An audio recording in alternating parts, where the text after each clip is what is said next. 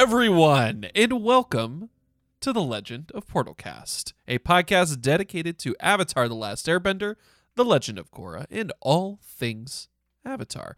I'm Collin, your main host. We're back, and I'm joined by Susan. Hello, Hi.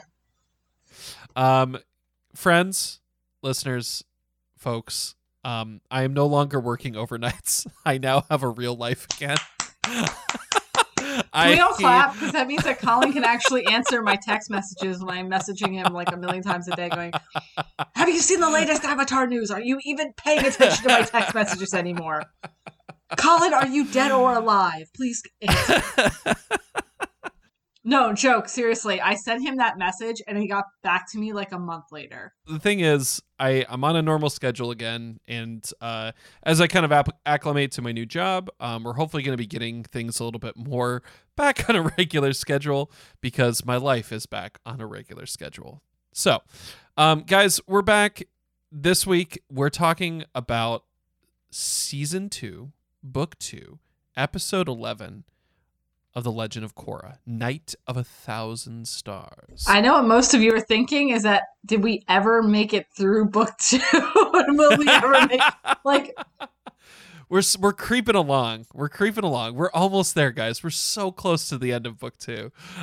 crawling, creeping, inching? I'm pretty sure inchworms and slugs have passed us now.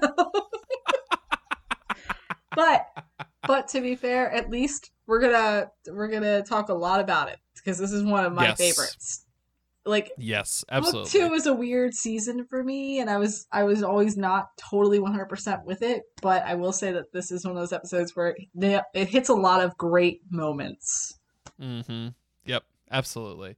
Um, but before we dive into the episode itself, um, we have been gone for a little bit, and that means that there's been a lot of news. So we're gonna take uh, just a little time here to talk about some of the latest Avatar and Korra news.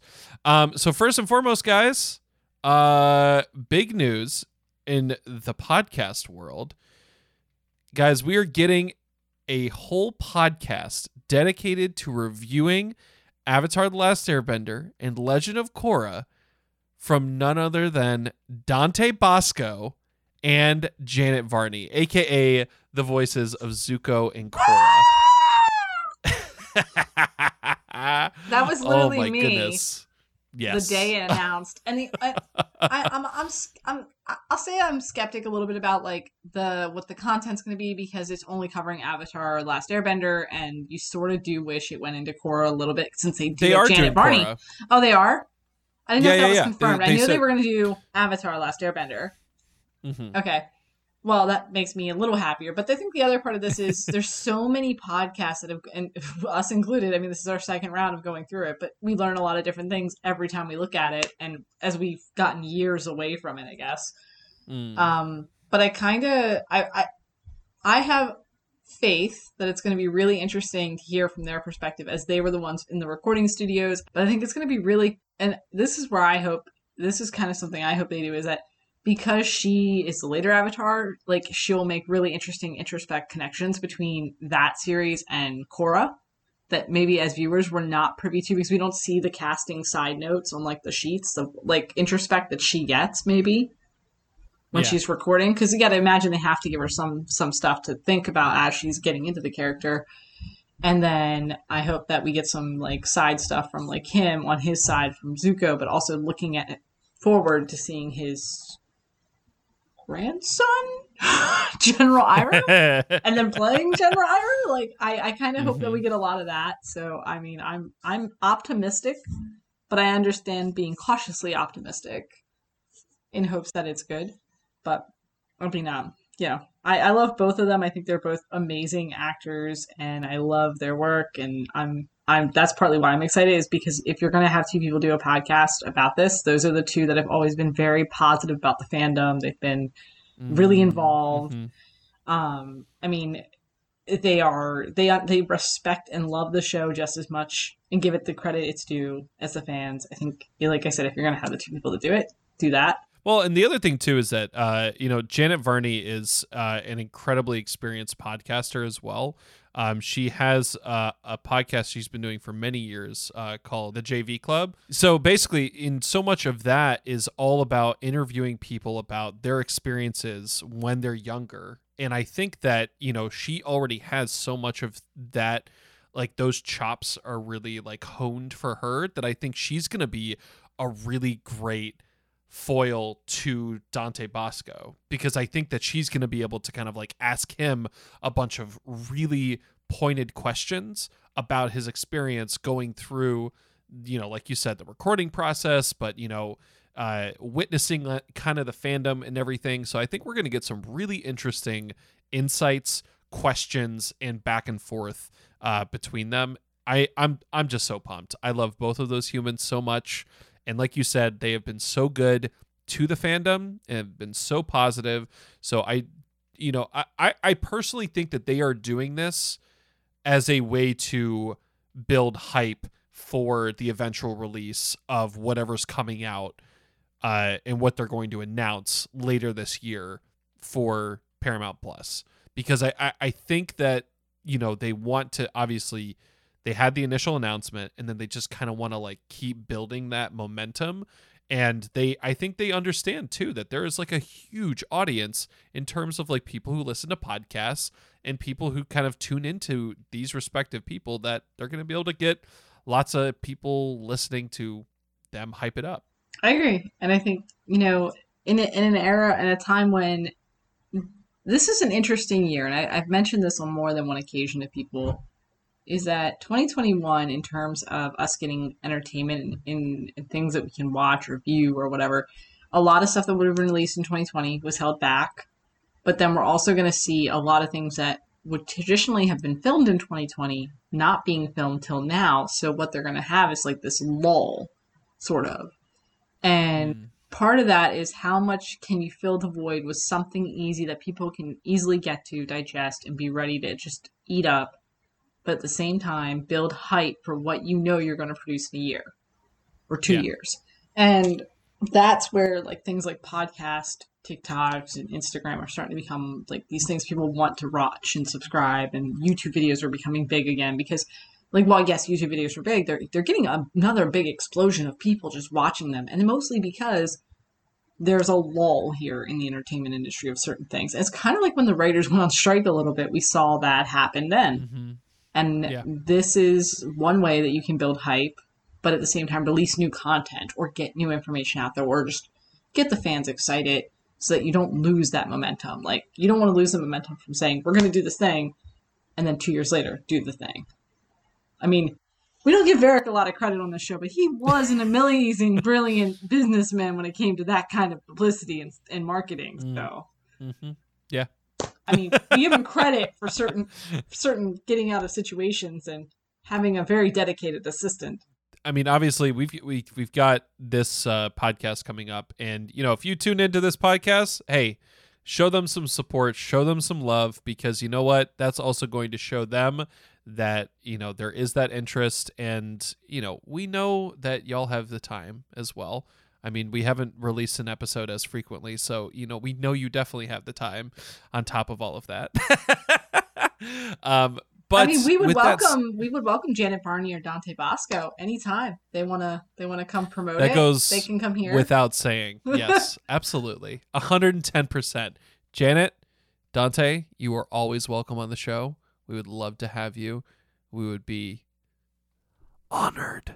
You have to get us our honor. honor. um, so, uh, additional news that we got coming out now. Um, more on the Netflix side of things. So we got some news regarding the Netflix show, which is still in development, despite the fact that Mike and Bryan stepped away from it. They are still making it. Um, so we did get some positive news. Um, there was at first a rumor that potentially Katara and Sokka's ages were going to be swapped. It didn't have a lot of credence. That's and that's the thing. You have like these YouTube channels like Emergency Awesome and like others that are just like trying to do these like clickbaity things about the show that will just like tr- you know, it gets some views. I understand that's the business model, but like it is we we have to be so judicious about looking into these because there's so much stuff that just doesn't have anything. So we also take was, yeah. That was Yeah, that was always it- really weak though because it would have been weird. But go ahead. It, some of Yeah. that it just wouldn't have made sense for some of their characters' actions then. Exactly.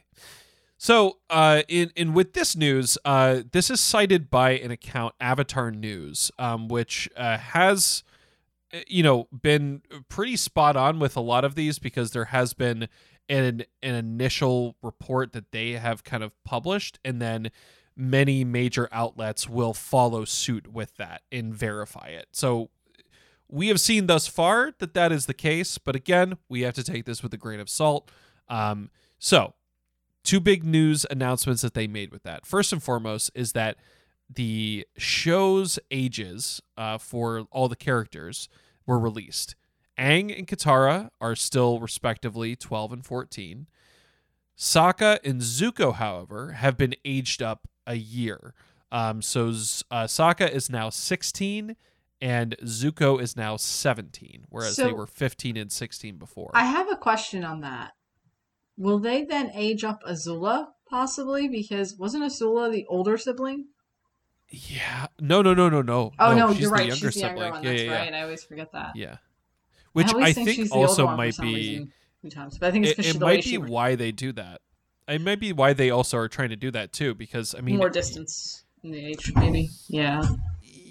I mean, who knows? And they may need it to also age up Azula as well, because honestly, you know, eh, that eh, the the character animation and you know Grey Griffin's voice is just like matches perfectly with that. But in order to kind of capture someone who has that essence as well, like I, I don't know, it's it's it's gonna be interesting to see how they cast it. Yeah, I, I have a feeling you'd have to age her up just a little, not not because of anything with like the the cast or crew, but I think it's just to create that terrifyingness. Like I think if you're gonna age up Azula, you age up Zuko to 17 and age Azula to 16. That would probably make it more terrifying to the viewer.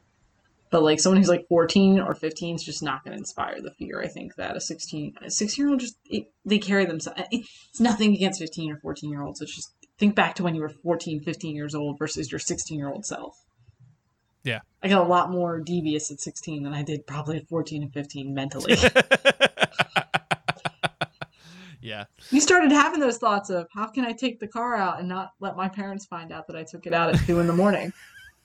How do I get back in the bedroom before my parents know I was out all night?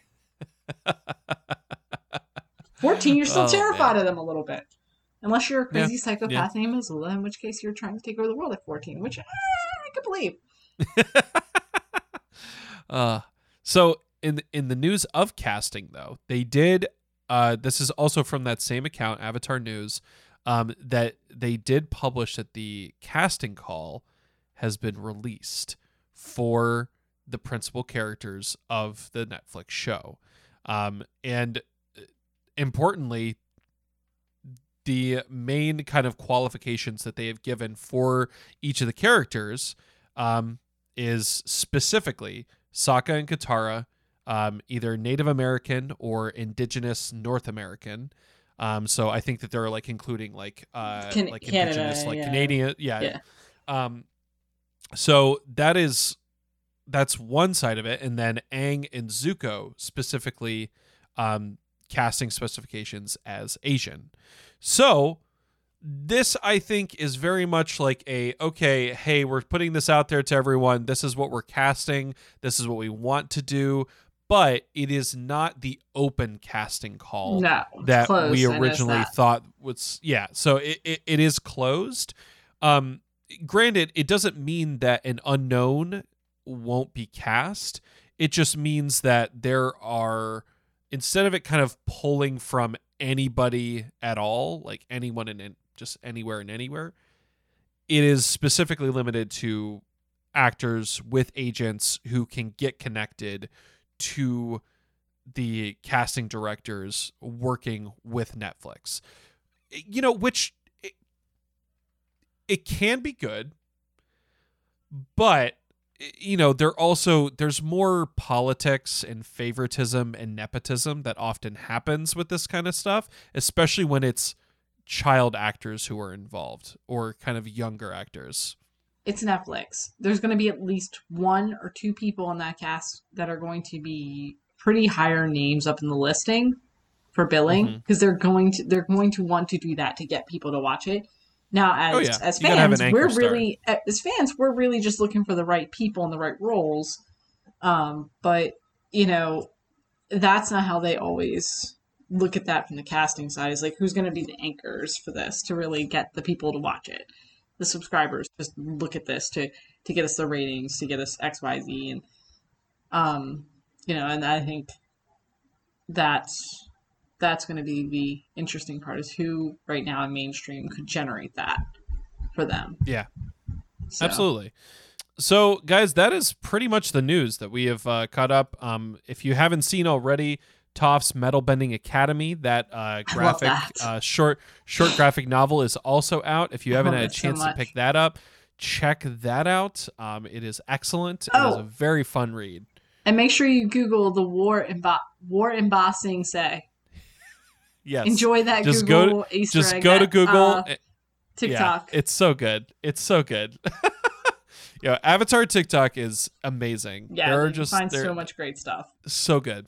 Um, all right, so so guys, that's going to conclude our news, and now let's get into this episode, the night of a thousand stars. So, as we previously had left off, the last episode, a new spiritual age, we watched as Korra and Jinora went into the spirit world, their respective journeys, as they met Uncle Iroh, as Korra learned an incredibly valuable lesson about the light that she holds within herself, sharing that and kind of what she brings to the world around her, and how in the spirit world it was actually physically affecting the world around her. But Jinora, who went to Wan Shi Tong's library to try to investigate, find some answers, was unfortunately kidnapped by Unalaq. And when Korra went to go get her back, he held Jinora ransom for Korra to open up the spirit portal. And then he whisked away Jinora as Korra was taken out of the spirit world. Worst last thing that we uncle saw- ever. Oh, yeah. I mean, it doesn't even get it started. It's it's so bad.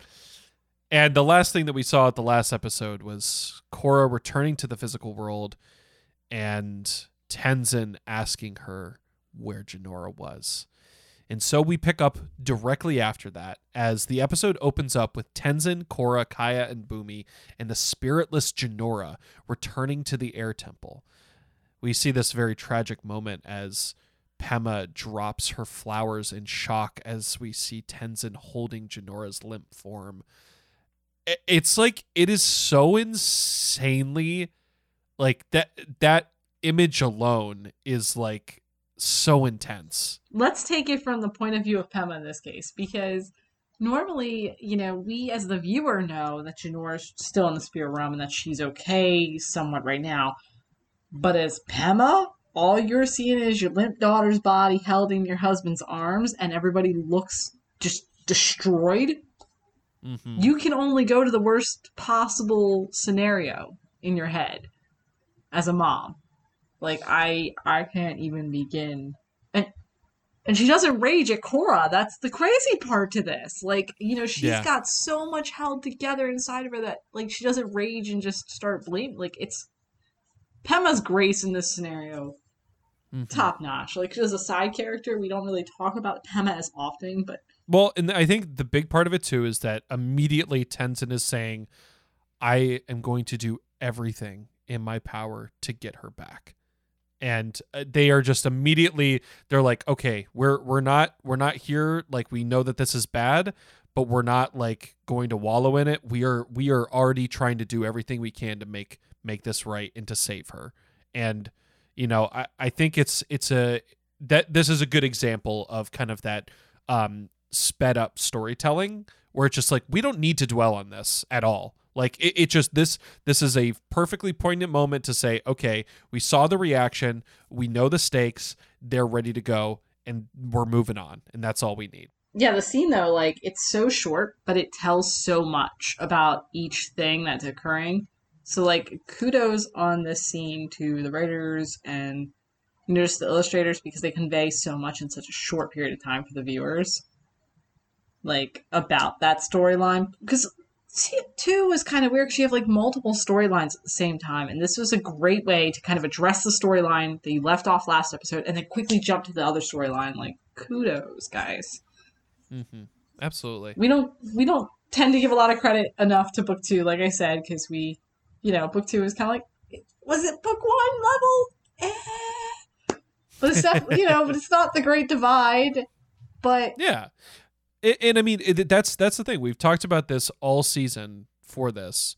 The pros and cons of this condensed storytelling is that you get really powerful, poignant moments like we see here in these scenes um, it, you know, but then there's other times where we things drop off, or we could use yeah. more. Yeah, exactly. So immediately we transition over to Mako in prison. Uh, Bolin pays him a visit, and he brings him a signed poster while dressed in his Sunday best. Um, and I love that Mako is just like, okay, dude, did you only stop here to give me this signed poster? And Bolin is like, no. like he is backpedaling so hard in this moment. It's like, I'm here to give you sincere encouragement. And it's just like, okay, we know you're a good actor, Bolin, but we can see through that.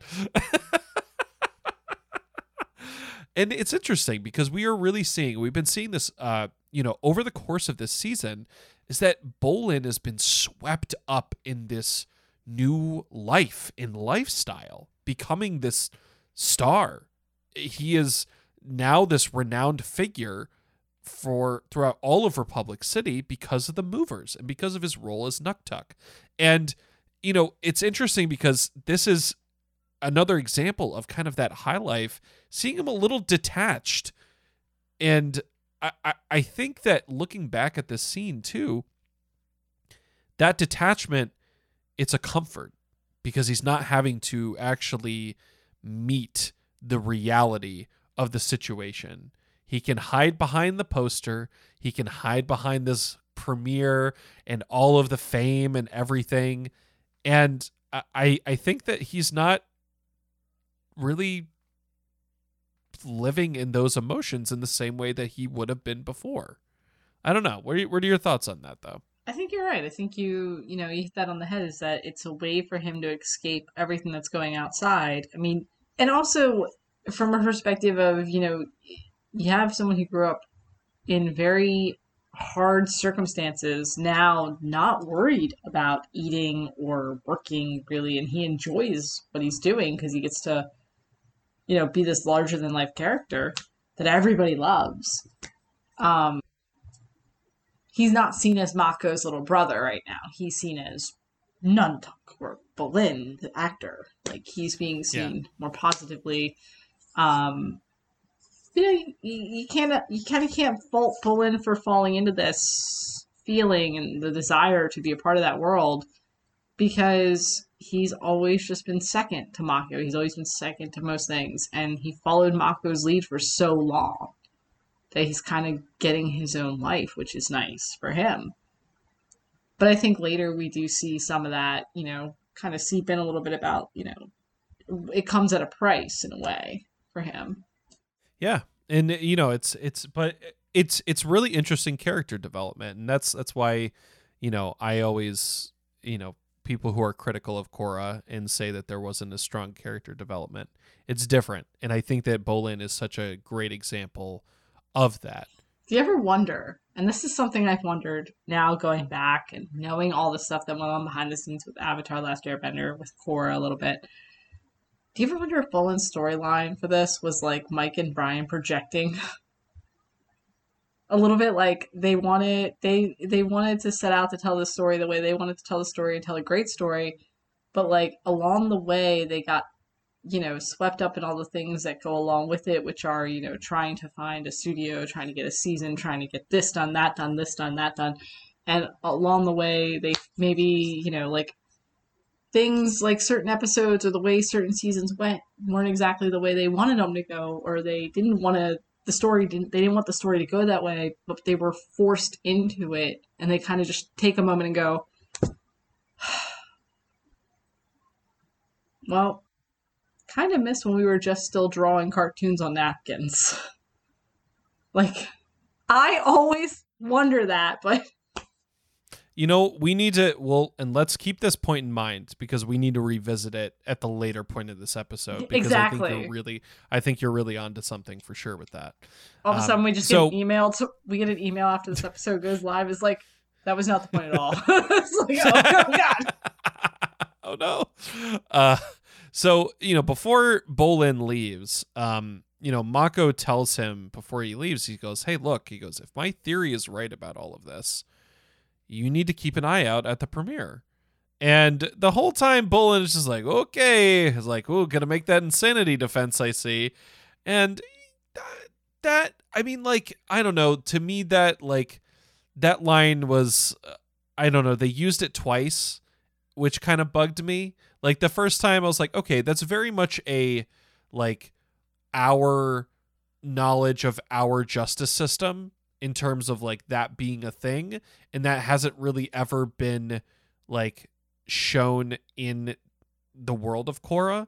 We don't like we did get to see inside of a courtroom for the trial of um oh my goodness gracious. Uh Yakone I was gonna say, you gonna But- remember his name anytime soon? yeah, yeah, yeah, I know, right?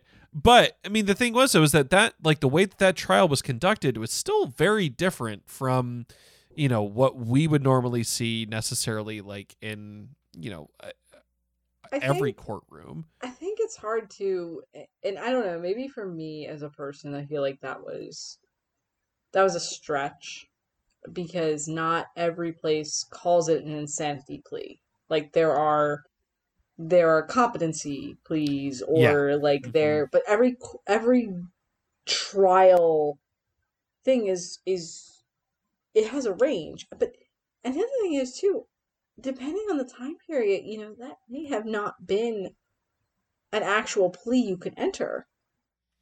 Hold on, I'm checking something here. Yeah, you're checking to see when the when that plea became. When did the the insanity courts. please start?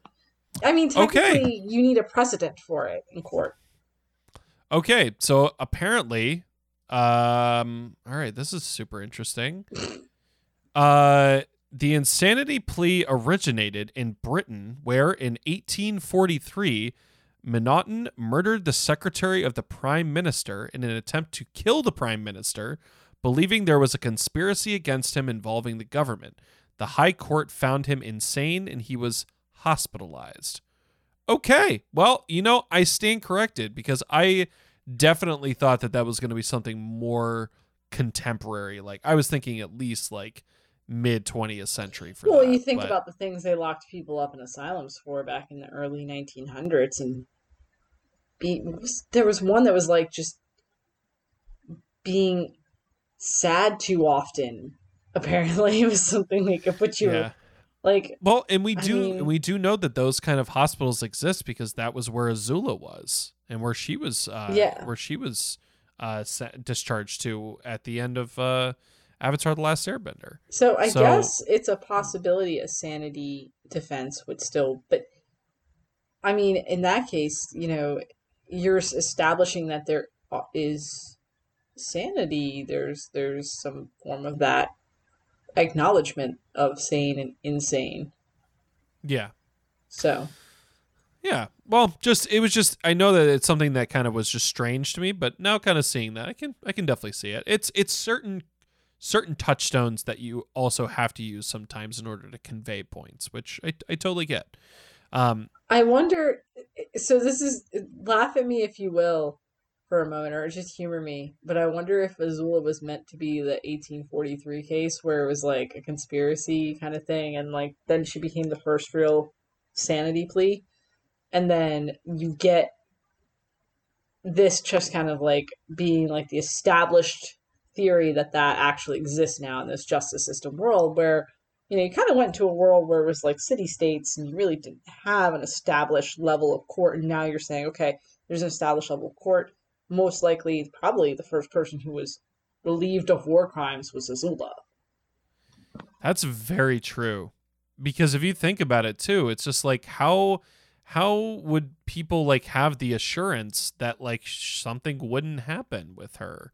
You know, it's just like okay, because we know Ozai is not as big of a threat because he doesn't have his bending. But what about her? Look, Cersei Lannister would have told you to get rid of her because she had a claim to the throne. Okay, Cersei would not have let Azula off as easily.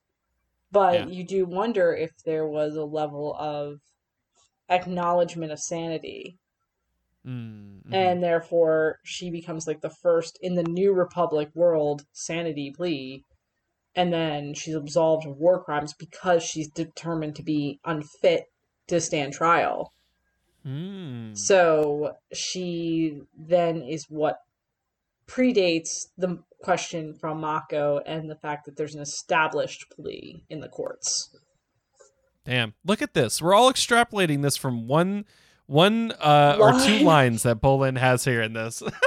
well i mean this is stuff that i guess they could postulate in janet Varney and dante Basco's podcast too when they go through it because they'll have side Hmm. notes probably we want answers, please. Thank you very much. All right, sorry. Now we need to get back to episode 11 or else we'll never get through this. so, down at the Southern Water Tribe, Korra's father, Tonraq, and his fellow soldiers decide to try and retake the city. I also noticed no women whatsoever in this group of fighters, which, again, seems a little strange to me considering A, this is Southern Water Tribe, where Katara came from, and B, I, I don't know. It just like it. well, when before Kat- hold on, when Katara was remember, even though Katara came from the Southern Water Tribe, right? And even then, the warriors were all men. The women are the ones, and the children stayed home. Sokka Yeah. was left as the oldest male to take care of the tribe. Yeah. So I'm well, just and Tonraq also there. came from the north too. I mean, if you think about it, Tonraq also came from the north. So I mean, so much of that I think inherent, you know, you know, misogyny that and just and especially like patriarchy that was established so firmly both, you know, in the Southern Water Tribe just in terms of roles, but then in the Northern Water Tribe in very explicit laws and customs. I want I want to know what the custom law is around the whole Southern Water Tribes hierarchical chieftain role because like Right? you would think Sokka's Sokka would be the chieftain and therefore then his child would then become the next chieftain or chieftess but it's somebody who literally immigrated from the north Well, I think that he. I think he. Uh, So is that telling he- us Sokka died for- and he had no kids?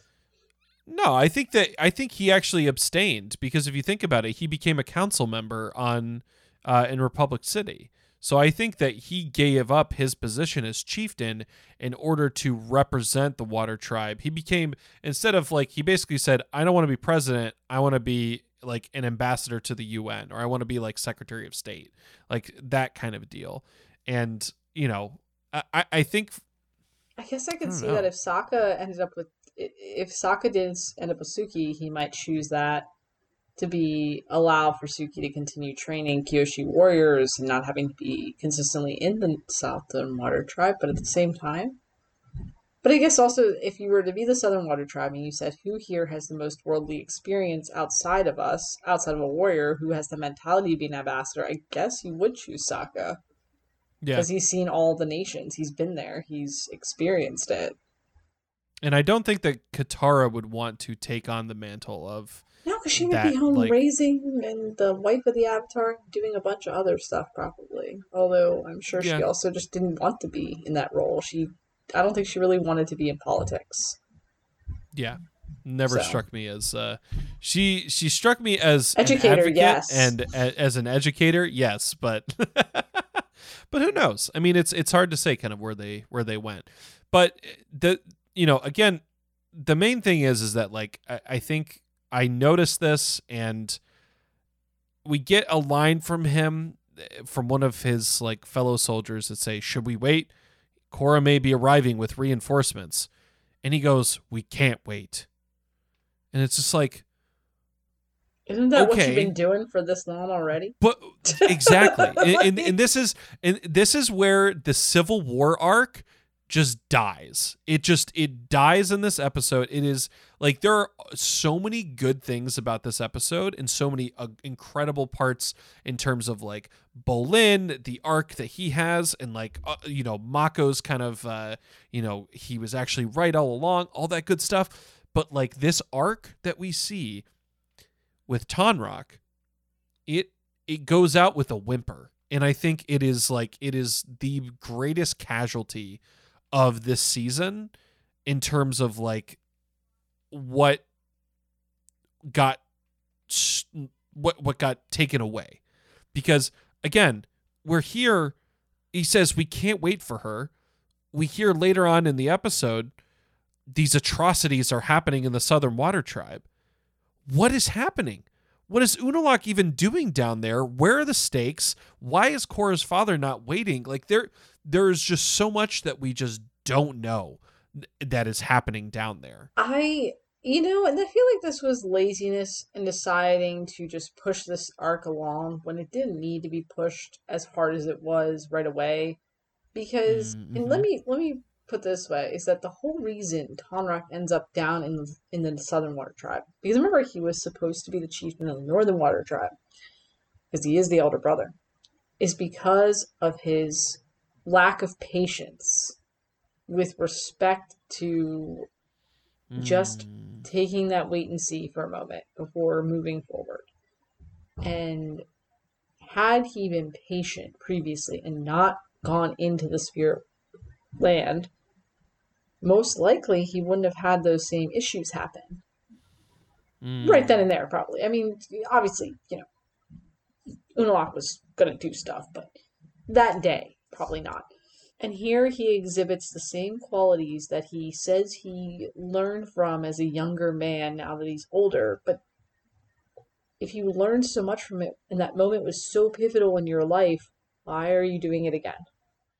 Exactly. And, and, that's that's why we're we're missing the context and how that context could have been so powerful. I would have gotten it if we had seen or heard something along the lines of Unalaq is torturing people, he's letting children starve, he's, um, you know, he's locked up all the benders and violently beating them or something. Something.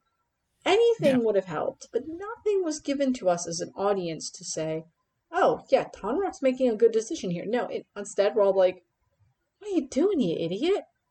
mm-hmm. And Yeah. it, it, it it's really hard because you want to support the Tonraq character really, really bad, but it just and instead, you know what it feels like more from another perspective when you watch this again and you think about it in the perspective of the fact that Korra is a female avatar, is that if this had been Aang or a male avatar, would he have waited?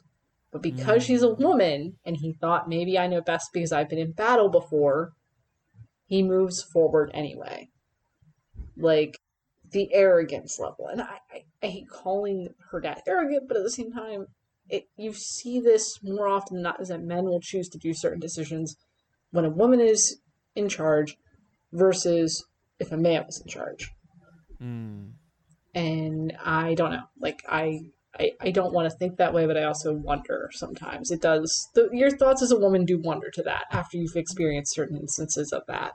You do wonder. Yeah. Yeah, and I, I think that that's totally valid. And again, it, you know, you going to that and thinking about that, I think is a natural byproduct from the fact that we are missing so much information. When everything is so simplified, you can only sometimes go to those types of conclusions because you're just like you're giving me no other information than what I'm just seeing at a cursory glance. And like you said, if we if we saw that like you know Unalaq was torturing people or if he was like doing a blockade where he was separating out like the southern water tribe members from the northern water tribe people like saying like okay you can get food or you can't or you have to do the manual labor for to be able to do all of this.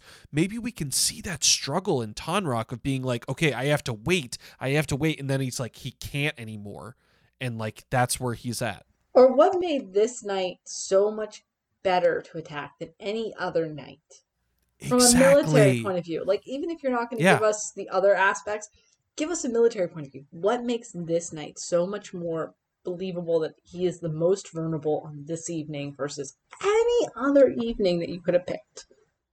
Yeah, I mean, we could even say like, "Hey, look, our reports came back. Unalaq has been gone in the spirit world. He's been gone in these woods for like this many Three amount days. of days. This is Nobody's this is the time to strike." This is the time to go mm-hmm. in there and siege it. He, Yeah. Or he's pulled guards and they're like in they're in Republic City right now or something. Anything, anything would have helped. But there was no Yeah. context to it, like a spy or a scout coming back. And in fact, there's even no context to him having any connection or communication with his daughter to say, hey, dad, I'm getting reinforcements, but it's kind of hard here. Like, we heard none of that. So, like, Yeah. is he just assuming reinforcements are coming? And we don't know what their communication is with the Republic City and how quick communication moves for them because honestly, they are a little remote and removed. So I don't know, like, because you never see a phone at Republic. You never No. see a phone in the Water Tribe. Them picking up a phone, going, "Hey, what's up?" You know, which Yeah, I mean, even like telegraphs or anything, like it just, again, it is this sense that, like, it is so clearly evident that, like, this was just abandoned. Like, this whole story. And, Well, and, we don't we don't even see Hawky fly in with a message going "Rawr! Got a message like we don't see any of that at least get Hawky to bring you a message or something for real, where is Hawky? Hashtag where was Hawky? We needed him. even Hawky would have been appreciated at this point Yes. Yeah. But I mean the, the again the thing is with all of this and it, Hello Future Me I think when he does his critique on beginnings one of the things that he critiques it about is saying he goes this is he goes this story is very cool and it's awesome but what it does is that it completely bisects the middle of book 2 and it guts anything that you could have had for the Civil War arc. It is completely abandoned. And I mean, look at it. We haven't even touched base about the Civil War arc besides what has been said in Republic City about like getting troops to go down there and everything. And like, it isn't until this moment that we're just like, oh, okay, yeah, I guess we're attacking now. Like, there's nothing. And so much of that is just lost because of it. And I and I think that that is uh, I remember watching that video and seeing it like yes, this is this is such a valid critique and explains I think why a lot of people have such negative associations with book 2 is because it starts off on a really really cool note with the Civil War arc. You're just like, "Oh man, like two brothers going at it. Korra's stuck in the middle. There's dark spirits involved. There's all this cool stuff. And then it just kind of like, you know, okay, it- it splits off in the road. And it's just like, okay, we're going to follow this like dark spirit arc here. And this one is like a little off ramp. And I we're just going to conclude that. I get what I think it was attempting to do, which was to parallel the struggle between Vaatu and um Raava. Raava, but I think this is where you just let it drop off completely, and it just it it it's it, it just doesn't go well. Like Yeah. I get that that's how it started, which was really a great idea. Like let's have this parallel arc where you've got these two, and the greatest part of this thought is that you could have advertised it as the polar opposites colliding, which is perfect because that's where the two spirit portals are, or in the poles, which would have been perfect. But Yeah. no, you just let this thing die a painful death. It's not even like it's dying a gangrene over here, and you're not even trying to help it. Like it's Yeah. just it, it, it's awful, and it would have been so good. This could have been such a great storyline, and it just hmm Yeah. I was so angry. hmm So we'll get back to the way that this story uh, storyline kind of dies, but let's get into let's get into the meat and potatoes of this episode. Let's get into the stuff that is so good, and I am fucking rooting for. I'm sorry, I like I am just rooting for this part of this episode so hard. And as soon as it came on, I was ready. I was on board. we are here at the premiere of the last Nuktuk movie. Nuktuk, we love you. we see Bolin and Ginger arrive. They're here for the red carpet premiere. Bolin is pumped because as he's walking by, Shiro, the announcer for Pro Bending Arena, who is also just kind of like commentating at this point. I don't know if he's like a reporter, what the deal is, because he's like Well, in the crowd He, randomly later he on. is the Ryan Seacrest of this world, okay? He gets hired out for everything you could imagine. Like, if there is a sports arena, he's probably there. New Year's Eve, probably there. If he's over and there's a movie premiere, oh, you bet he's gonna be there, okay? Mhm, like, that mhm. is That's like, probably have you heard this yeah. man's voice? It, like, You he has what? the most Actually, hyped voice in the no. world. I've got the best idea. When Netflix gets to Korra, or whoever gets to Korra, and they decide to make a live action, just hire Ryan Seacrest to play the announcer at that point. Because everyone will get the joke. Oh my god. Him or Nick Cannon. Oh, just I either love or. it. I love it. So Bolin is pumped because Shiro has named uh, Bolin and Ginger as Republic City's hottest couple, and uh, I love how like Bolin's just like, "Hey, did you hear uh, what Shiro had to say there?" And Ginger is just like, "Bolin." It's just like you're as dumb as those rocks you throw around. Bolin, you're as dumb as those rocks you throw around. And I love how when she says that, Just- Bolin's not even face. He goes, "But Shiro said it." Like, that's what he goes on. But the public love us. And she's like, they love Ginger and Nuktuk. And Ginger loves Nuktuk. but I'm Nuktuk. it's it's so good and it, i mean like it, it just it immediately we're kind of getting this like you know this vibe that again even though he has it all he still doesn't and the as the the red carpet premiere continues we see president Raiko and his wife arrive and Varrick approaches. He is just laying it on thick. He is just like saying oh you know i had to do all of this. Like this is you know this is all good. I love the entire time Varrick is so happy. He's smiling and the entire time Raiko is just scowling. He is just not happy whatsoever and it's very clearly in the matter of moments here we get this moment where like the cameras are flashing they're standing and posing taking these photos and Raiko calls him out and it's just like Varrick I know what you're trying to do you aren't going to use your propaganda piece to be able to sway my opinion to commit troops to the Southern Water Tribe. And it's, but it's like, it is such a classic moment of like, you know, this like head of state kind of saying, like, you're not going to be able to sway me. And like in the midst of this like photo op moment, they're smiling, and Varrick is like, oh, you'll find how persuasive I can be.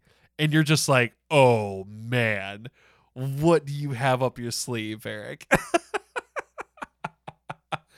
oh, It's it's just the most incredible. Eh, eh, Varrick was the Jeff Bezos before Jeff Bezos was Jeff Bezos. Okay, let's just put it and that he's way. a way cooler. He's way cooler than him, though. We have to like, Hair, too. eh, eh, yeah, yeah, exactly. you know, it's it, it, it- it's interesting that we have this moment between them because it's kind of showing this again. We've been seeing it kind of hinted at throughout this season, but it is this collision of like corporate power versus political power. Not and even so especially- much versus it's it's it's how much corporate power sways political power. Mm, And- yeah, and and it's terrifying. I feel like kudos mike and Bryan on getting a political commentary into a child show. We we go from the scene to Varrick premiering the mover. He stands alone in the midst of the arena, spotlight on him, the giant screen hanging before him, and he has this incredible speech where he is saying, "We're here at the finale of Nuktuk, hero of the South." And you know, there are a lot of naysayers. People say that I couldn't make pictures move. People say that I couldn't take I couldn't take a, a an a, like an earthbender who didn't know what to do and turn him into a star. Like, we see this pan over to Bolin and he's like, uh and and he like has these you know he's saying he's like people said that i couldn't do this. People say that i couldn't give a voice to animals. He goes but you know i did give them a voice. And if you listen i think you'll be interested to hear what they have to say. And then he leans in close. He gets quieter and more serious. They will tell you of the injustices happening at the southern water tribe. And it's just like oh my g- and then and then the coup de grace all we need to know is is there a hero that is going to rise up to be able to stand against Unalaq and his threats and his ways?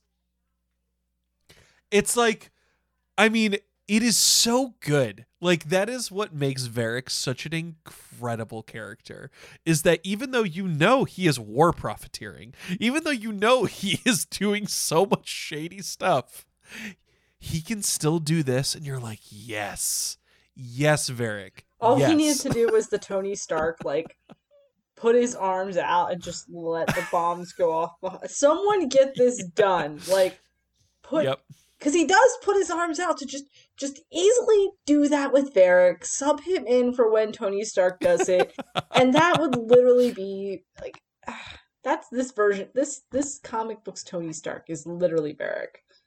No, absolutely. And but it just it shows it is such a brilliant move by Varrick to just sway hearts and minds. Like he just he knows what to do. You know why? Because he has been doing all kinds of product testing. He has had control groups, I am sure. He has done all of this because he is a successful businessman and you know he's played it out. You know that he's been testing this and you know he knows and now he owns here. 100 percent of the market share and got rid of Cabbage Corp. So Yep.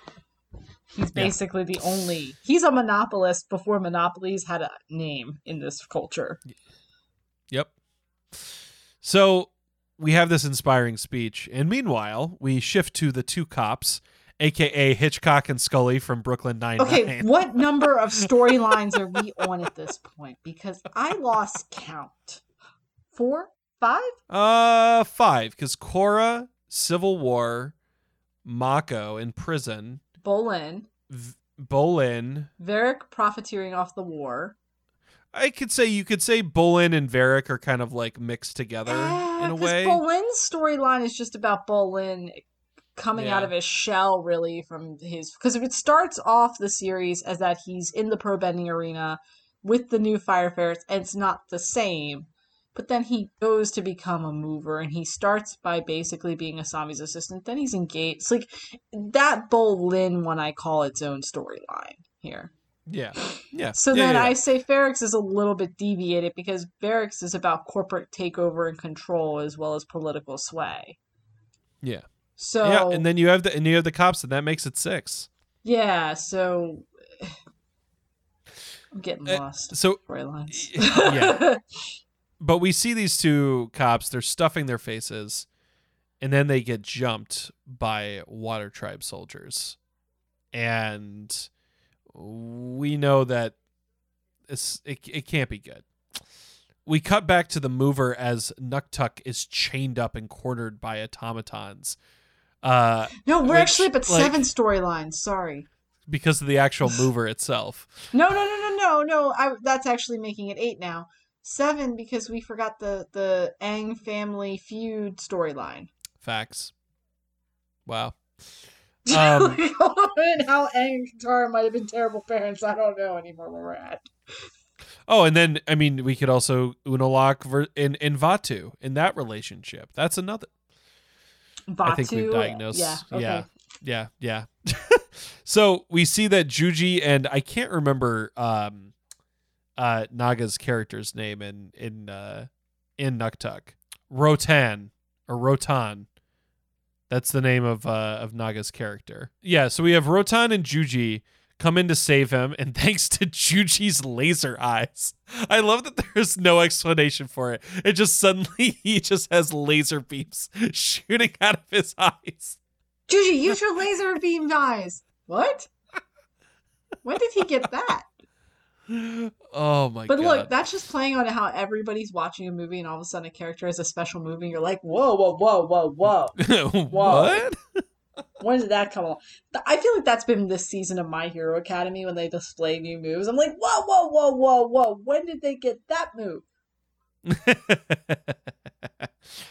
so we see that Juji is, you know, they're able to stop the automatons, but then Juji lays dying as Nuktuk cries out as Juji seemingly dies. But it's in this moment that we see that Bolin has become increasingly uncomfortable. Um, and so much so that he eventually takes his exit. He leaves the booth and Asami follows him.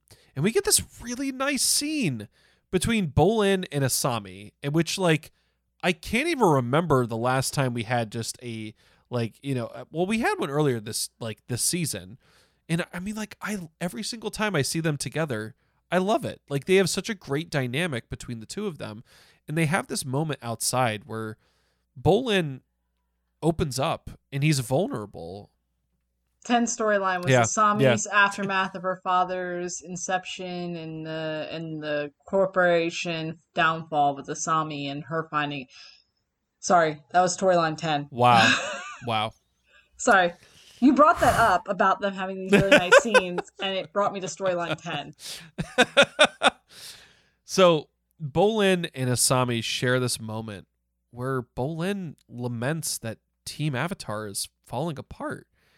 And that even though he's had all of this stuff going well for him, he, he misses his friends. He misses the things the way they used to be. And I, I think it's this it's a really great moment where we get to see like yeah, like so much has changed. And I think it's also just a product of this new world. The fact that we're dealing with like teenagers. And I think that it's this idea too that Bolin, all of these people, they grew up hearing about the stories and tales of Team Avatar, of Aang, Katara, Sokka, and Toph, and eventually Zuko. Like how they worked together. They were there for each other. They defeated the Fire Lord. They were they went through all of these trials and tribulations. And I think that like Bolin, when he felt this like team come together, I think he thought that like that was gonna be what they're gonna do, and see to see it so quickly already dissolve. I can see why he's kind of shook by that and upset by it. And I I I thought it was just such a great genuine scene to see him open up and I think the reality of everything uh kind of settling in. And I, I kind of wrote in my notes here, it's the hollowness of fame and success. Again, back to Mike and Bryan. Was this storyline meant to be a reflection of how they felt after Avatar's success and popularity and the end of Avatar? They get to Korra, and it's just like we just set out to tell a simple story. Yeah. And now we don't, and now we're not even getting to tell the story we want because we have our hands tied by a group that, you know, I just miss the days when we could talk, tell the stories we wanted to tell without all the, the, you can't make characters gay on TV for kids backlash or we can't, you know, we got told who we couldn't make love each other, who we couldn't do, you know, I, I feel like that was sort of the reflection they had. And, I, think it could be about like their team that they had too. I mean, you think yeah, about it. Remember this we was talked about this before. We talked about this, yeah. the writing team is non-existent.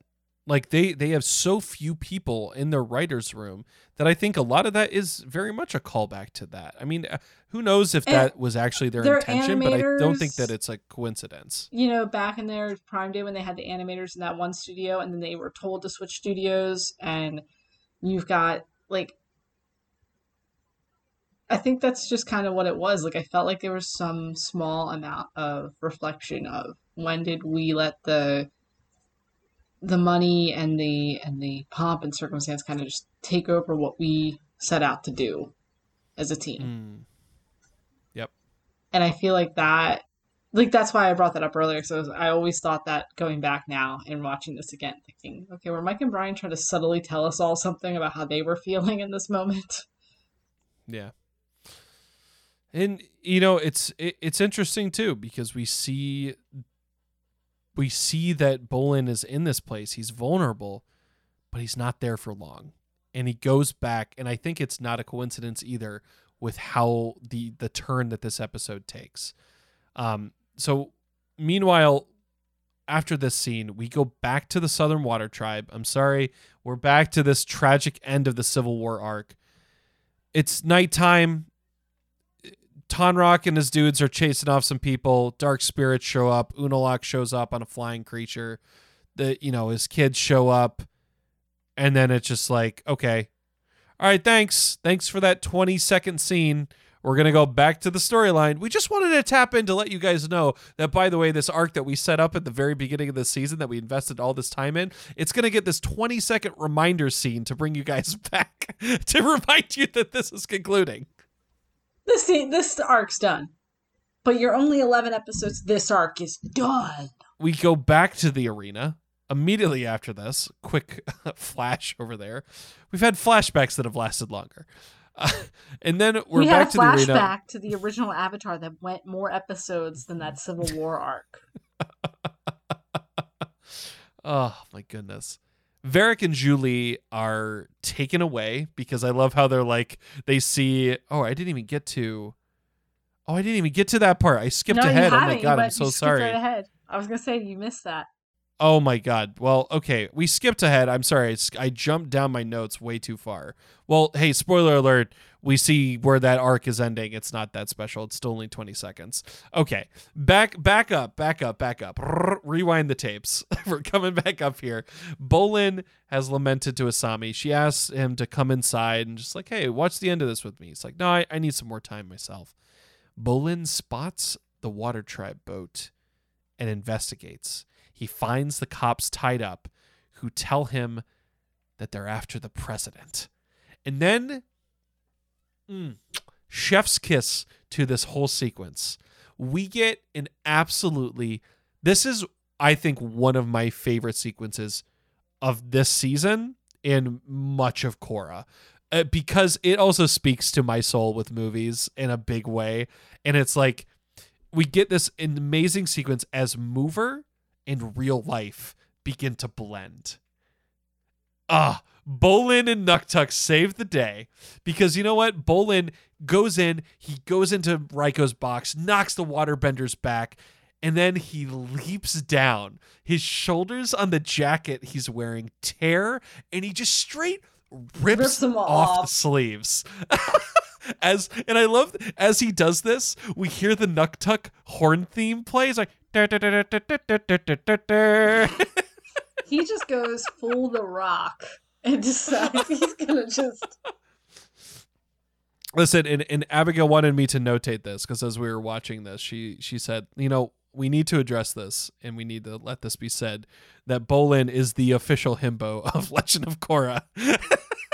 and you know what? This moment proves it more undeniably more than anything. Because my God, I mean, the dude is just swole. He is feeling himself in this moment, and he goes and just like crushes these dudes at the pro bending arena as like all of these moments from the movie are like happening like concurrently ginger yells out calls for him to watch out as she does as like it's happening on the mover lin and her cops are like locking down the president i mean just there's so much that's happening with all of it that just is going side by side it is like it reminds me of like what I don't know exactly what movie I'm thinking of, but I know Quentin Tarantino has done something similar to this.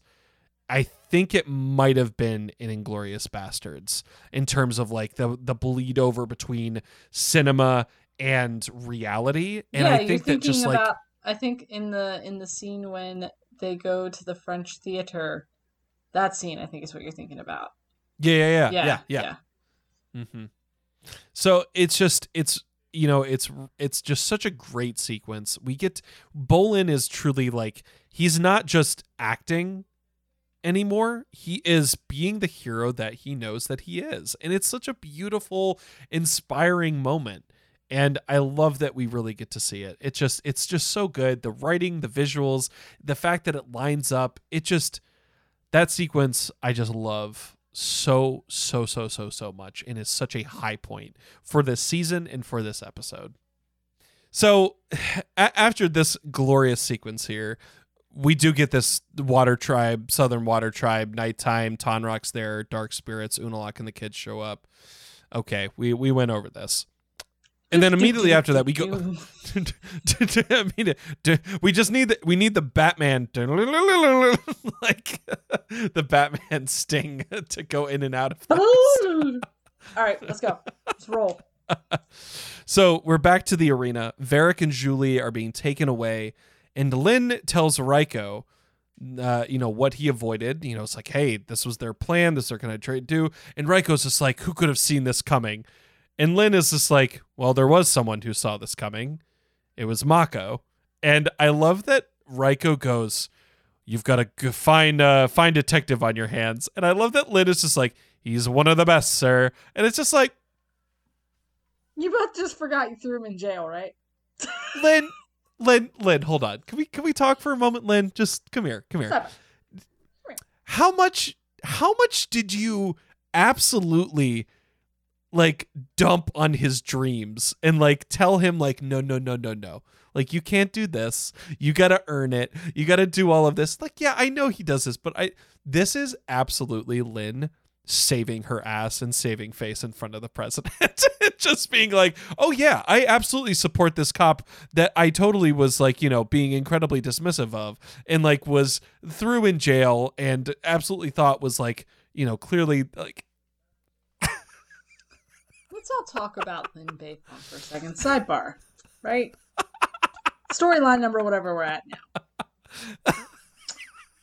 Lin Beifong, who is Toph Beifong's daughter, right? And obviously, oh, yeah. it has mm-hmm. inherited the ability to sense things through the ground with her feet.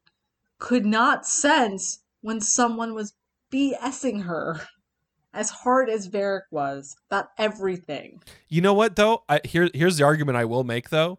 Varrick is on the Azula level of I am a flying purple platypus bear and you know like with with like purple wings and all of that. That is the level that Varrick is on in terms of bullshittery that I think he can get away with that without being detected.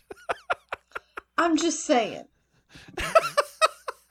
Lin, sidebar you're still living in your mama's shadow. Hard right now. Oh, don't worry. Don't worry. That's why we got season three and four. That's why we got book three and four. She, she, you know, she may think she got away with it, but it's just was, like, oh no, Lin. this was, we got a reckoning coming. this became the 12th or 13th or whatever storyline we're up to. This became the future storylines for other seasons. Oh yeah, like, absolutely. You had like I think they just ran with a bunch of storylines and were like, hey, what sounded good in season two that we can go back? You know what? Let's go back to Lin Beifong essentially being mm-hmm, her mother's mm-hmm. daughter and her not knowing mm-hmm. who her daddy is. Let's go back to that trap and just make the mm-hmm, fans mm-hmm. crazy. Like, yeah. And you know what? And they did, and we loved it. and I will buy more of it if I could. Oh, oh, absolutely. Oh, my goodness you know, and so that's why know, we're we, all we, watching we... this graphic comic about Toph's metal bending academies because we're all there for Toph. We are yes. all in hard, like rocks and metal. Yes.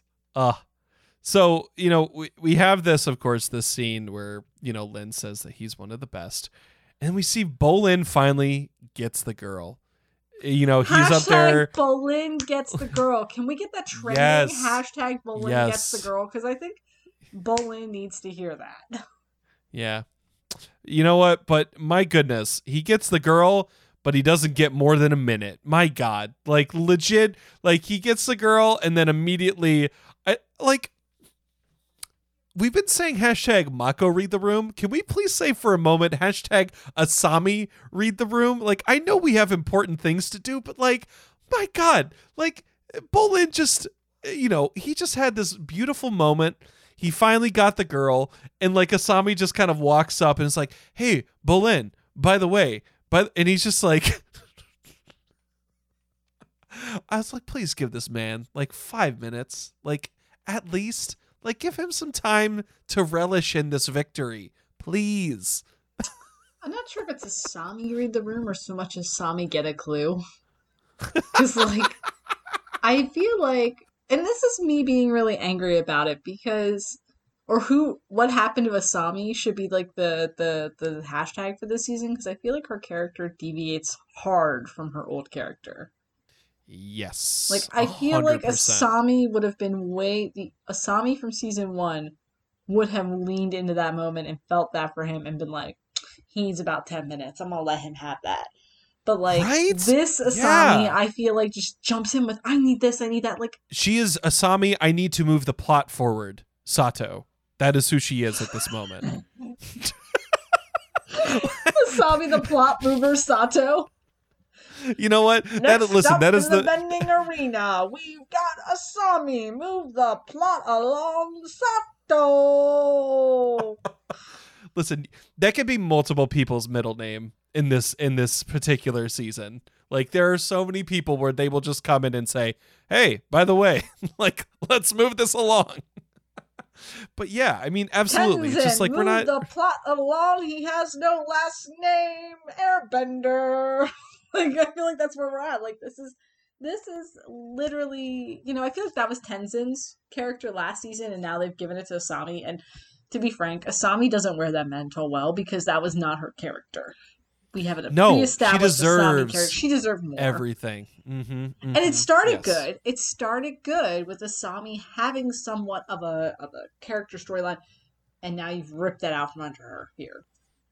Well, it's And because it's- you know it was it was moved. She was there to be able to move the plot forward and also to create this love triangle dynamic again. Like it, it just, I don't know, and we'll get into it at the end of this episode. My God, we still have a lot of episode to be Oh, able to God, cover here. where are we we're, at? We're, we're, we're, we're, I mean, we're, we're, well, I'd say we're like three quarters of the way through, but so we're here, and then Korra arrives by Bison.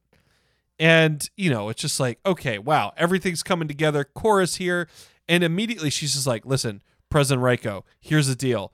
Unalaq, he's literally going to unleash a demonic spirit that's going to cause like all the it's going to be the end of the world. I I know that there's like a jump in scene where like clearly they're like kind of saying like there was more explained to Raiko, but I feel like Korra could have come up with a little bit better of an opening line and being like, "Hey Raiko, this evil spirit is going to cast the world in 10,000 years of darkness.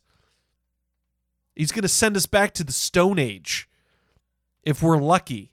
That's the line you enter with, Korra. Raiko, I mean, granted, I'm gonna have granted, I don't think Raiko was going to be able to listen. I don't think Raiko was going to listen anyway. Dude's a hard ass. He's not going to listen. Raiko was Raiko's the manager you go to when you see something happening and you tell him at work that it's happening and it's incorrect and that you're gonna have a lot of problems later on down the road if it continues and he just goes That's gonna be a no for me because it requires me to do work and I don't want to do work.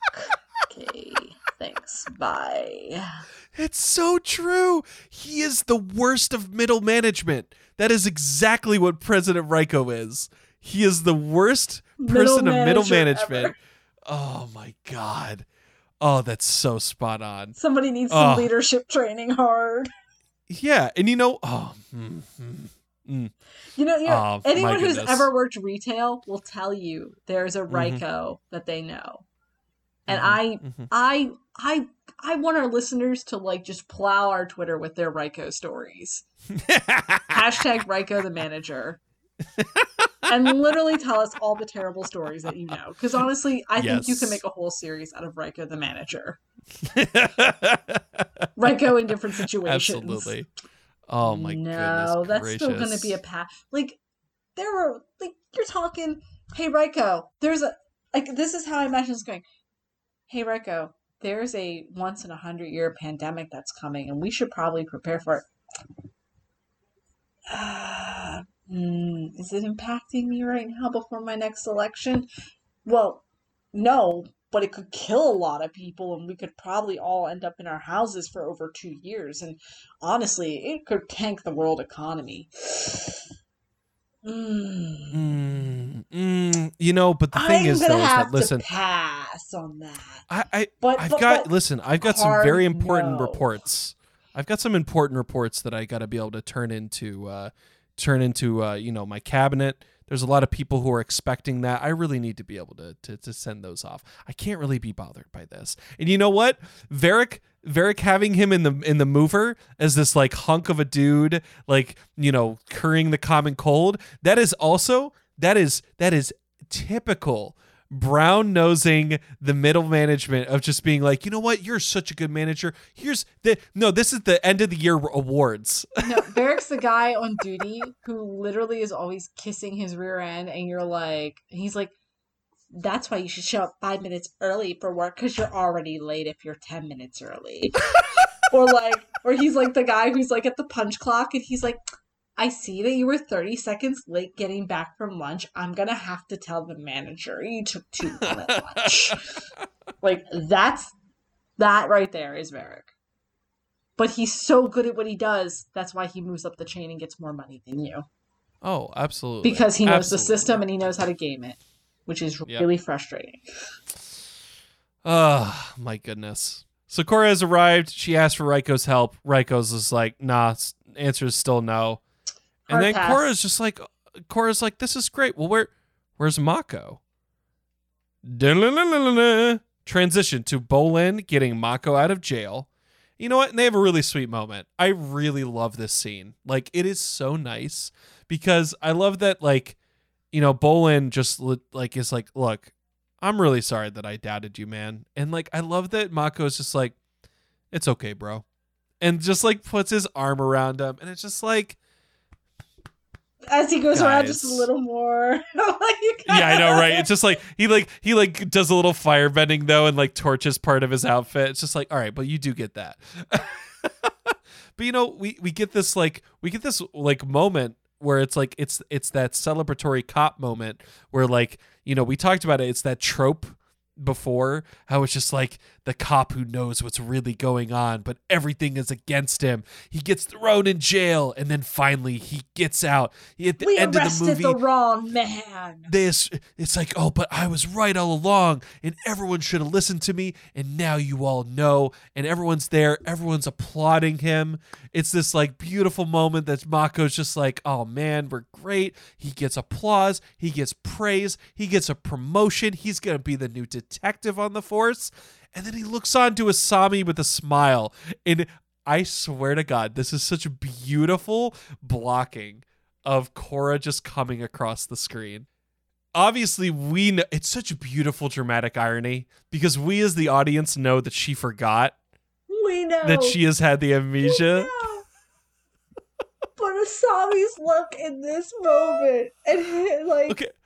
Asami's look. Can we also talk about Mako's look Oh, this yeah. moment too? Because you know Korra's just like, "Oh my god, it's so good to see you!" Like she hugs him, she kisses him, and then you know it's like, "Oh, well, are you aren't still mad at me, all right?" And she's like, "Oh, why would I be mad?" okay, question here. Okay, if you're Mako, is that your first answer right there? Like, you're like, oh, I, I didn't know you were still, I thought you were still mad at me, and like, no, you just started macking on Asami. The the thing should have been like, whoa, whoa, whoa, we're broken up.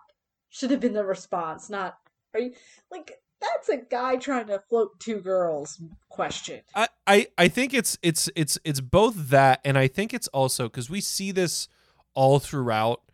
I think this uh, uh, all throughout this season, Mako. He he thinks that he is being nice to Korra by not like giving her the truth or not like getting to that conversation like in the immediate moment because he's afraid of hurting her.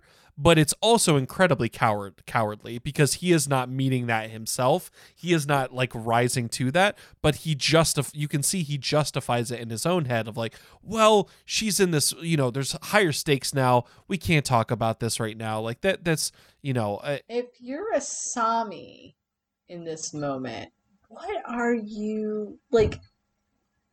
Asami's look says so much. It's like broken up, huh? Hashtag Did you really break up? Hashtag Mako the cheater. Like, it's like uh it's you know what this moment is it's like in um uh scott pilgrim when uh, when knives chau comes down like, it's just like I wait gotta you go pee on her. well, when she co- when Knives comes in at the very end of the movie, it's just like, wait, you cheated on me? You cheated on us both? And it's like that's exactly what it is. Mako is Scott Pilgrim in this moment. but I mean, the, the the thing is here is that like Mako is justifying it, and the, but again, he's not telling the truth. He is not telling Korra what is up. And when she says like, "Well, was it a bad fight?"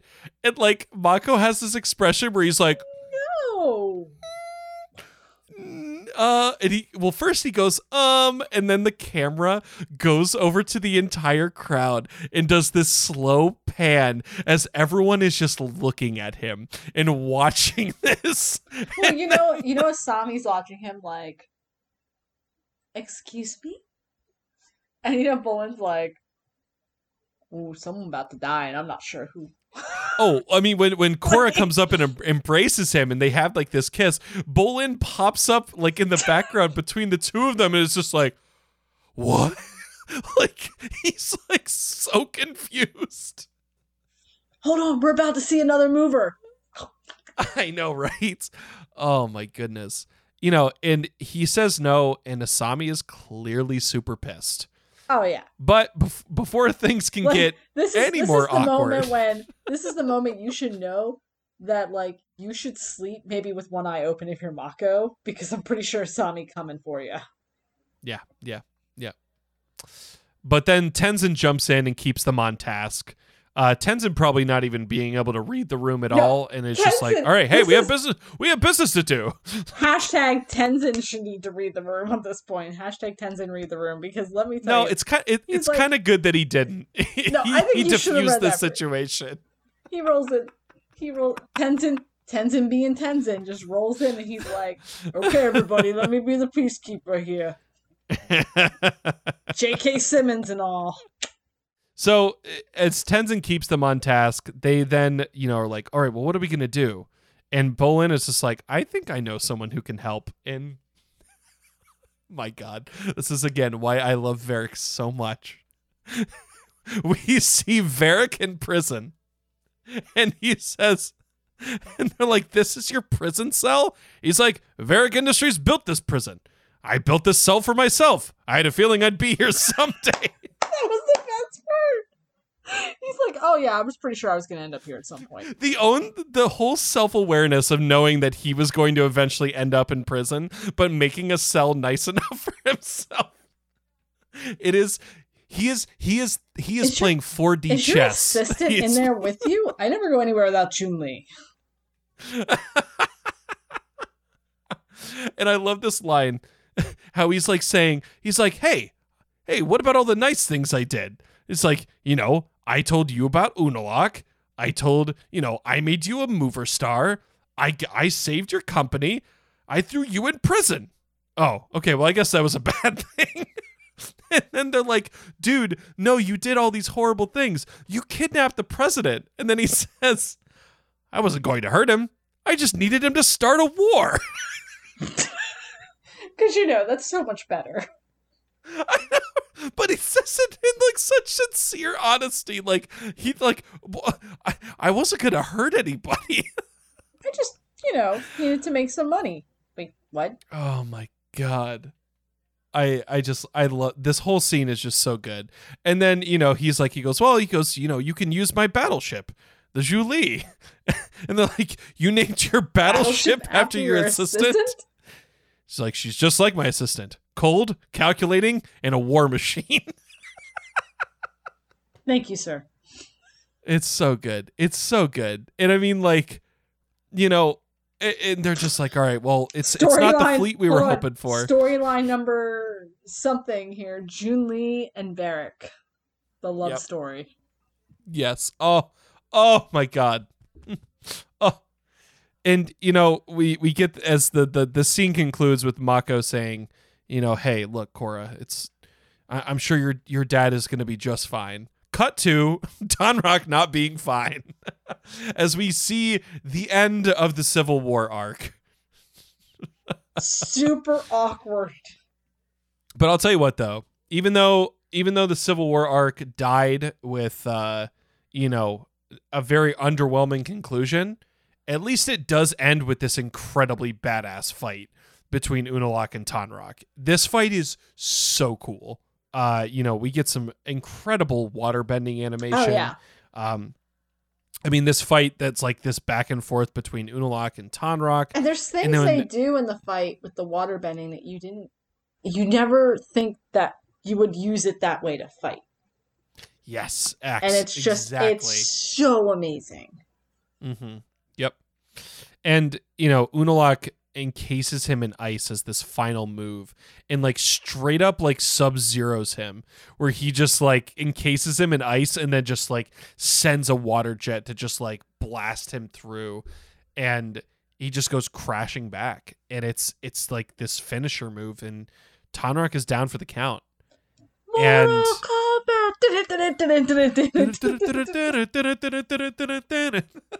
Finish. him. oh my god for real but again there is so much this fight was badass but it was missing the emotional weight Yes, that, That it should have carried there. it. Like the Mhm. fact that he is the little brother, the fact that, you know, the big brother gets to be a little bit like there's just emotional weight that wasn't there and it just it really sucked.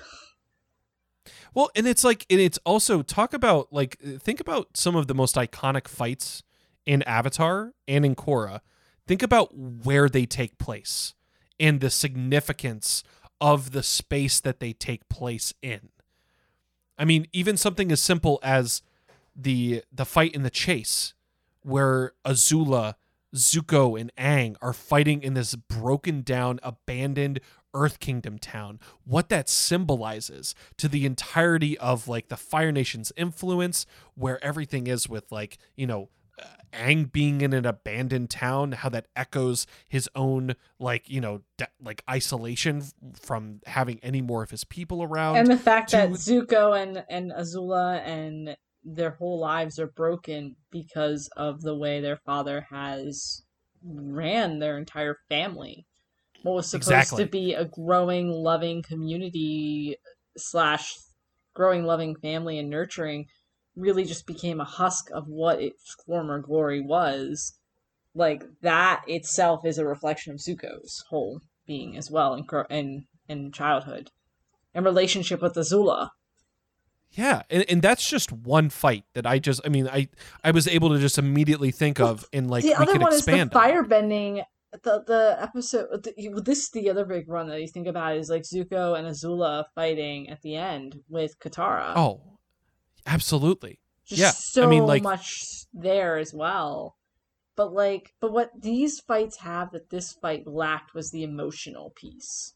That is what drew you in as a as a viewer watching it happen from the side. This just didn't have the heart these fights. Like even the smallest fights, and I'm thinking about the one with the drill in uh Ba Sing Se when they have the drill Mhm. and Azula. It's Ty Lee Azula and um May are like bringing the drill and they're trying to drill into the wall, right? And they're trying to break the wall. And Team Avatar's just going around and unhooking all the bolts and stuff like that from the drill. And even the fights that happen in there, you still feel emotionally connected to that fight. But there's just no emotional connection here, and that's what kills it. Because this fight, Yeah. while beautifully animated, gorgeous, while innovative, while just wonderful in terms of a fight sequence, the emotions are what draw us into that fight sequence and make us a part of the fight sequence. And really, otherwise, we're just watching MMA. Yeah, with a- bending. and I mean the thing is too. I mean like it, it, we're in a very like nondescript street in the Southern Water Tribe. Like there's nothing special about this. Like bring us to the like the city hall or like whatever the point of government is in like in the Southern Water Tribe. Bring us Have to a place that has this like in, insane him significance. through Tonraq's house, for gosh sakes, which is the life he built up with his family as he was leaving the southern northern water. Yes. That, as he shot him with the ice and he had zoomed through his house, would have been the most perfect representation of what has come down. Because as he's going through and he's breaking the walls of his home and he's destroying the life that he has brought to himself and his family, it's like everything that he's known and loved has broken. And for what? And that would have been perfect. We all would have Yeah. met up in podcast. We would have talked about that. That would have been something. But this is just in a random street in the Southern Water Tribe. Well, and think about it too this way with Unalaq suddenly destroying everything. What if it got to the point where it was this close back and forth? Suddenly, it's like expanding out to the rest of the city. Unalaq destroying parts of this. He is seeing like maybe where like the housing or things and like where he's put the is Northern doing Water Tribe. things to try and protect the houses and trying Yes. to protect the city and trying to draw it out from the city, maybe or something. But like none of that, none. Yeah. But you see that and like how cool would it would have been as, while he's doing that, you see the expressions of the Northern Water Tribe seeing Unalaq in this reckless, vengeful state, consumed by like the, this influence that Vaatu has had on him. It it is so much of why, you know, so many people have an issue with this season and why I think that now that we've gone back and done this deeper dive into it, we're not even at the end of the season, but we're clearly at the end of this arc and how it really does feel like we just we missed we missed out on so much that could have been. Well, without without going too deep into all different kinds of rabbit holes here, what what are some of your what are some of your final thoughts here on this episode? We got a lot of storylines. I'm still trying to count the number that we were trying to count up here. Um, hashtag uh, Asami read the room is probably a good one here. Yeah.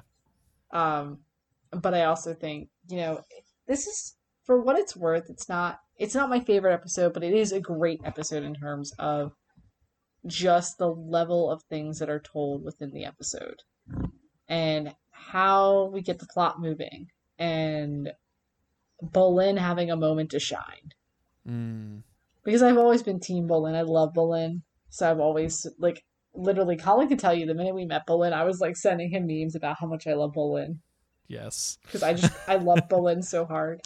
Um, and and it's hard for me because I go back and forth on these episodes, and I think to myself like you know it, it's it's hard for a show where there's a woman who's the avatar to I feel like at times express that same level that we were we were hoping she would have that strength preserved just like with male avatars but it it, it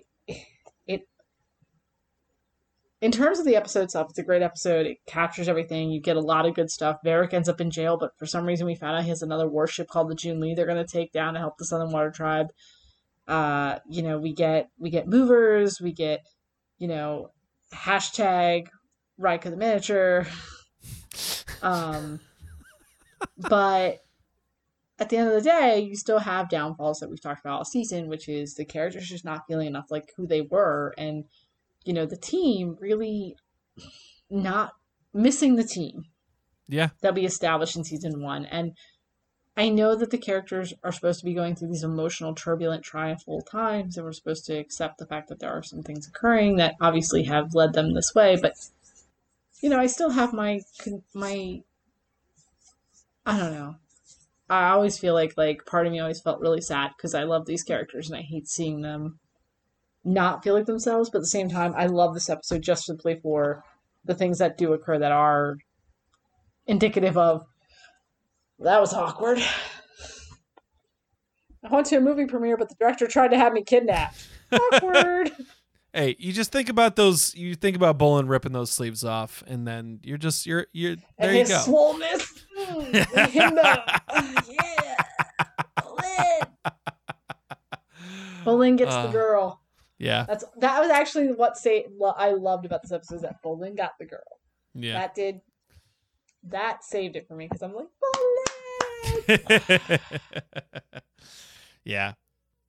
Yeah, I, I'm right there with you. There's some really high highs in this episode. There's some really low lows. Um, and I think that it still comes out to I still had fun watching it as I do with all of these. Um, but like I the watching that sequence of Bolin like fighting through the arena while the mover is happening at the same time, that is peak like Korra that is peak Korra for me right there. I I I love I love that.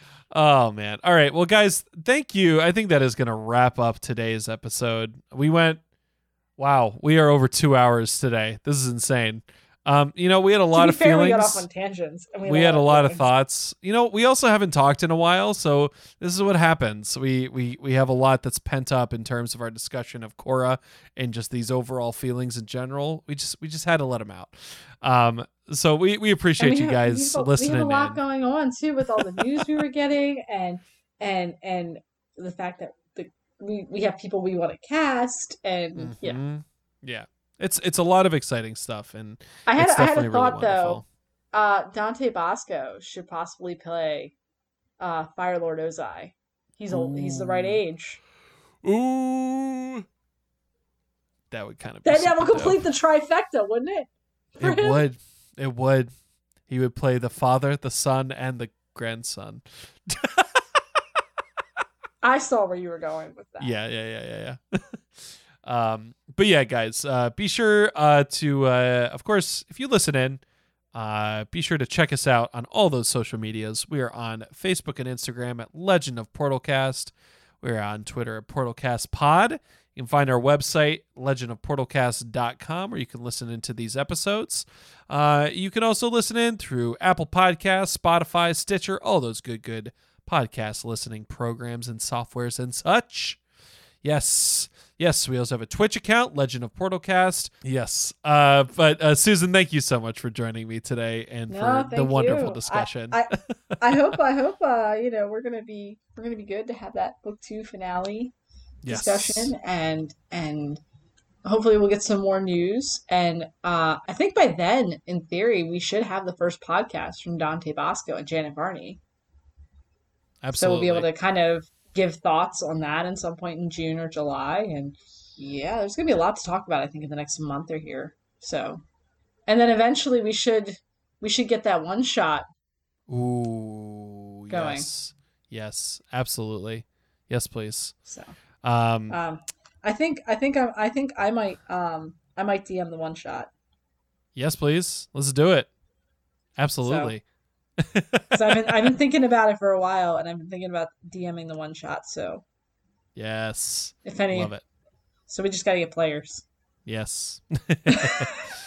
uh, all right. Well, friends, thank you so much for tuning in. The support as always, um, and for, of course, uh, sticking with us. We are so, so glad to have you here. And if you'd like to join us for that conversation, you can find a link in the show notes or on our website to our Discord. You can join the conversation and all kinds of good stuff. We always post any kind of news updates there as well.